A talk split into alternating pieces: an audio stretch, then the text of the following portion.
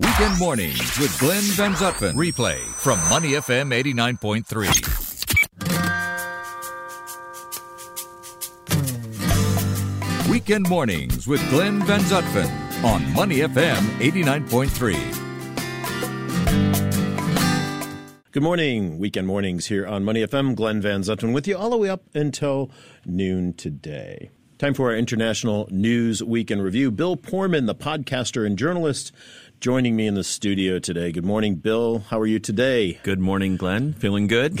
Feeling great. You're Just, looking good oh, there. Thanks. We both got a face made for radio this morning. I don't know. Anyway. Yeah. Yeah. anyway, there is so much going on. And, you know, look, I guess we have to start with impeachment because it is really impacting the world, you know, far beyond just what's happening in the U.S. Um, and um, first of all, your, your take on the week's events. Um, we had the president asking China for help. We had the president freely admitting to the Ukraine stuff, and and people still don't believe that he was on that call. yeah, well, right, it's true. There was a survey that came out that I saw in the uh, U.S. newspaper USA Today that said that 40% of Republican voters don't believe he was on the call with the Ukraine president. Right. The one that he admits he was on that they have the transcript for. Right. now, hopefully, this has changed as more information has come to light. I, I don't know. But this is the environment in which we're trying to address, yes, what has truly uh, become a global issue. Now, of course, anything affecting the President of the United States and his uh, situation in office is a global story. But yeah. as you say, he has asked China to help with his reelection campaign. Already, Europe through Ukraine is deeply enmeshed in this, and of course, the implications for the United States and for our yeah. all foreign policy. It's something else.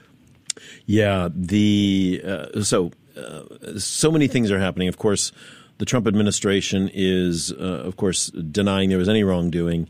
Um, now, Secretary of State Mike Pompeo, as as we noted in the uh, in the news roundup at the top of the hour, is uh, complaining that the Democrats are unfairly treating his uh, his staff at the State Department, wanting documents and and things relating to this issue.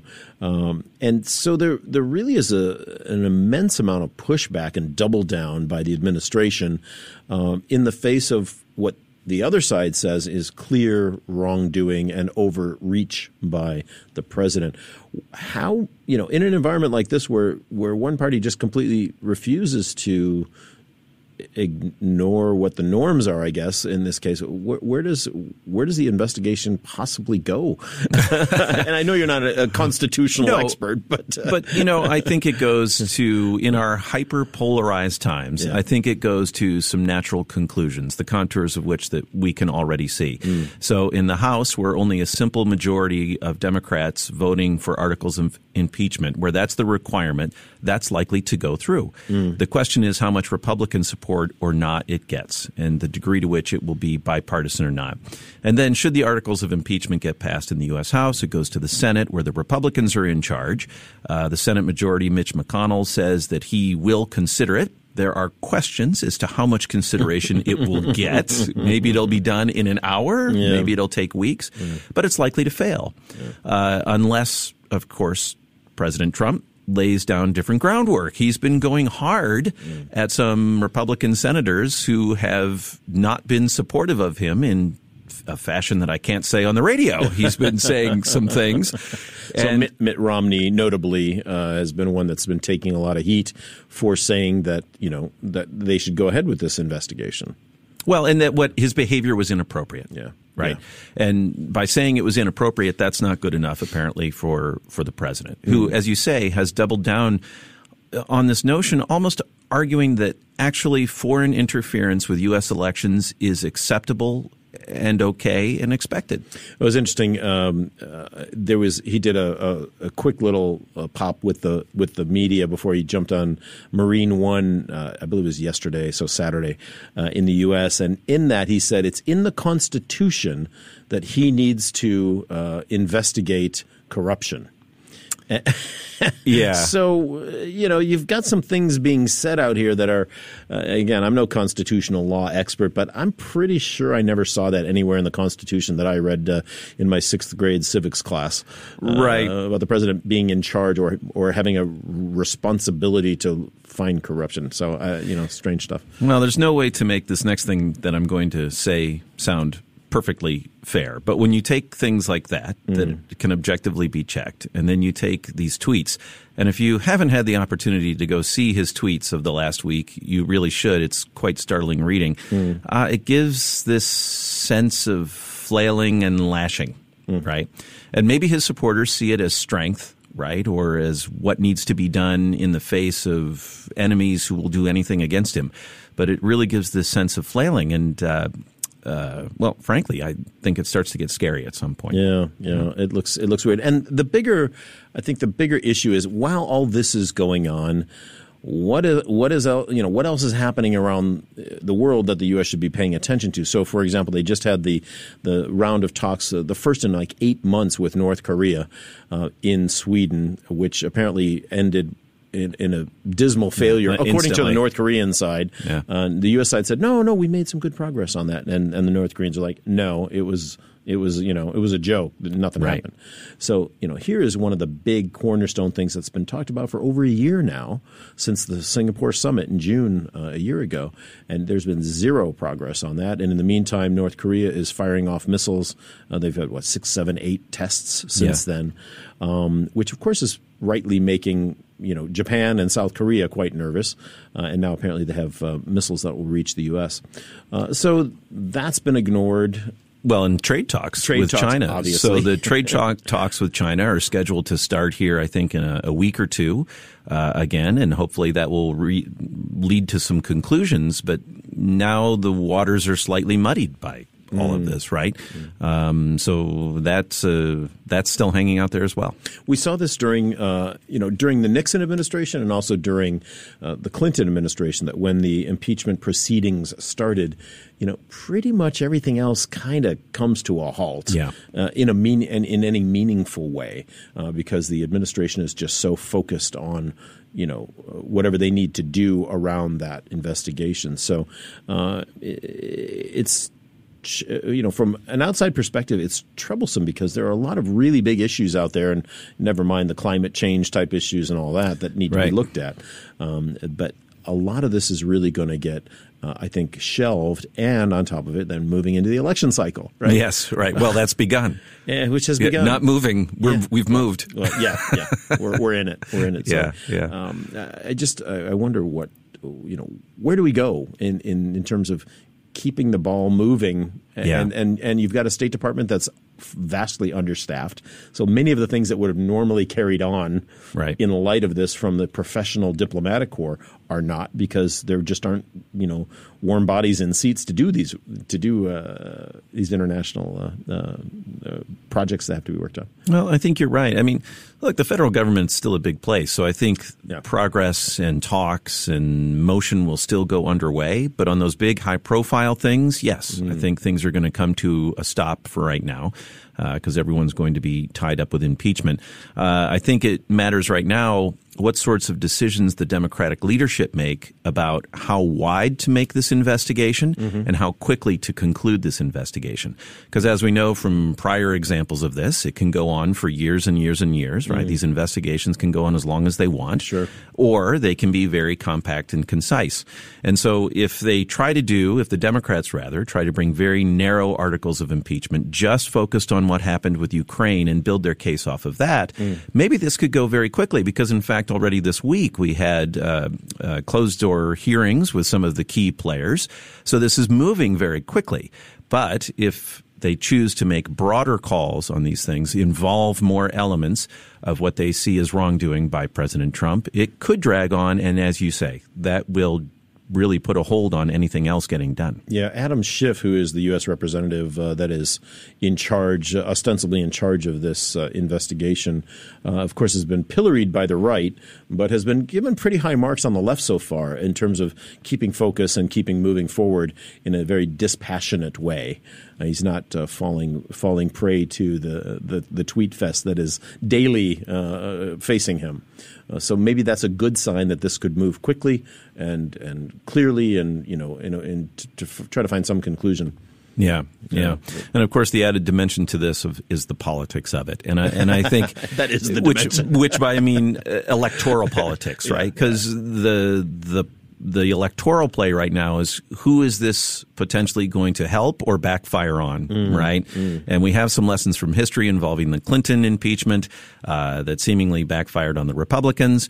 Uh, will this backfire on the Democrats? Everybody is making these calculations on a day by day basis yeah. as to how this is going to help or hurt them. Mm. Uh, unless it's tweets. I, I, don't know what to say about those, but everyone seems to be making these calculations, yeah. and I think that will drive a lot of how quickly the process moves as well. Yeah. With Bill Poorman uh, here on Money FM Weekend Mornings, the podcaster and journalist, uh, talking about our international news review. Lots happening this week.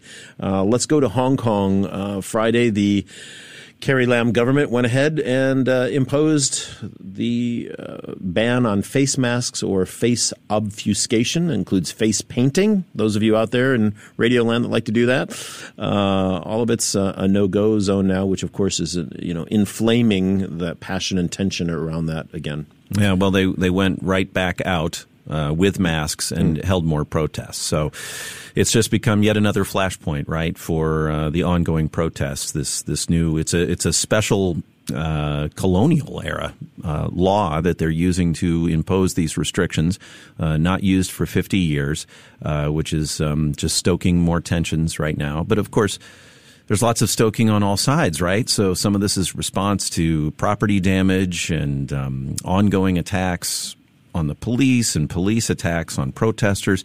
We have two live fire shootings now, no deaths, mm. thank goodness, right? Mm. Uh, but one shooting uh, into the chest of one of the protesters, a 14 year old boy shot in the leg, uh, later arrested. Um, it's really getting thick. And in fact, Glenn, you were there this past week. Yes. yes. Uh, so, what was your sense of being on the ground?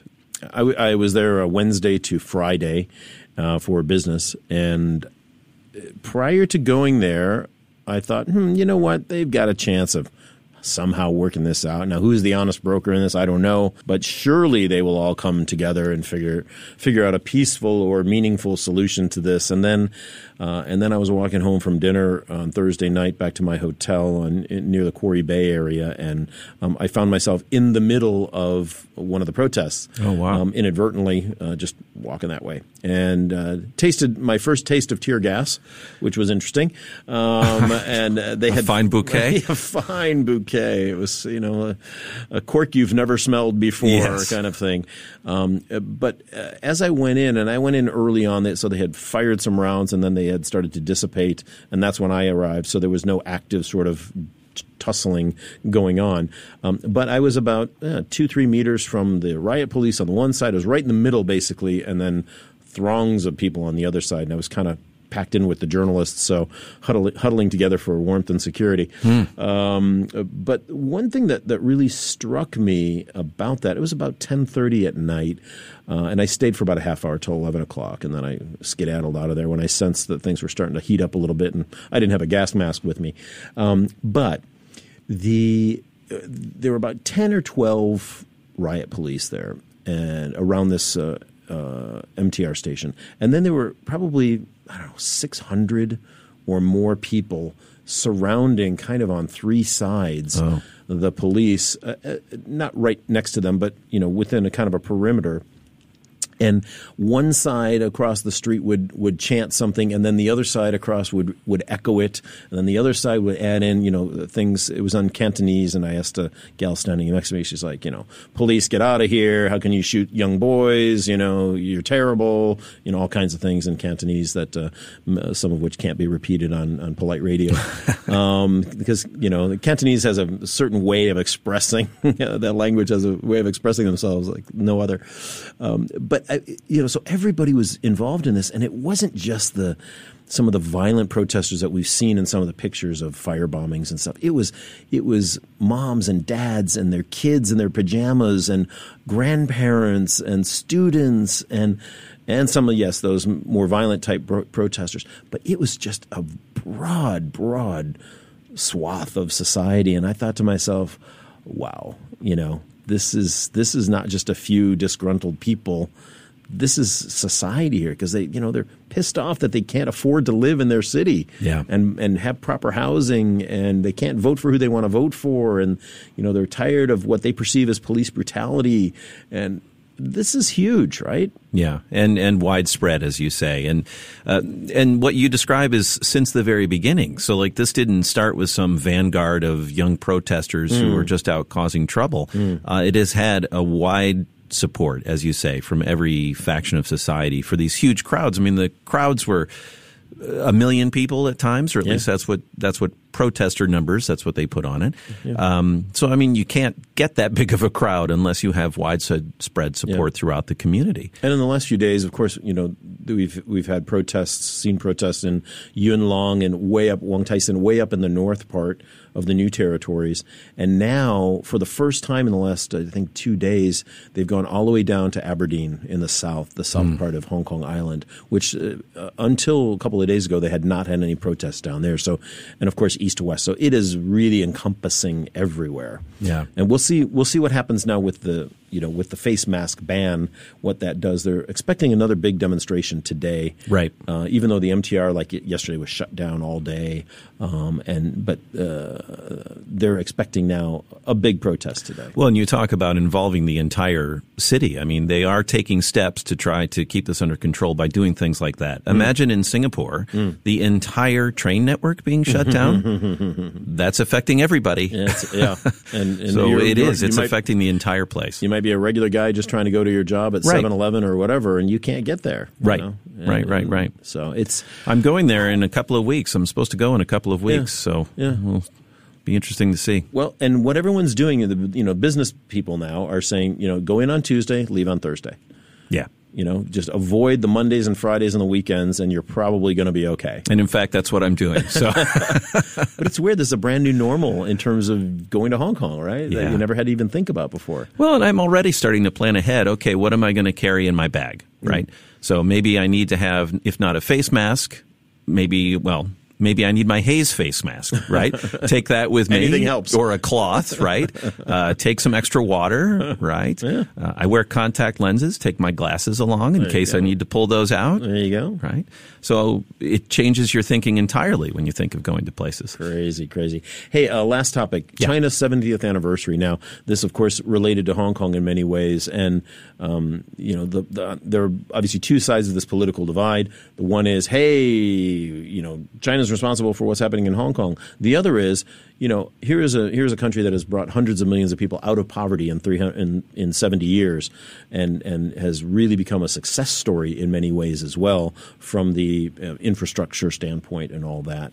Um, you had the interesting opportunity of watching that 70th anniversary parade with two Chinese nationals, um, with Bill Poorman here in the studio. Bill, how what was that like, and what was the conversation like? Well, it was. It was quite interesting. It just kind of happened by accident, but uh, pulled it up on YouTube, which is kind of funny, given the censorship of Google technologies. Hmm. but we pulled it up on YouTube, and we're watching the parade.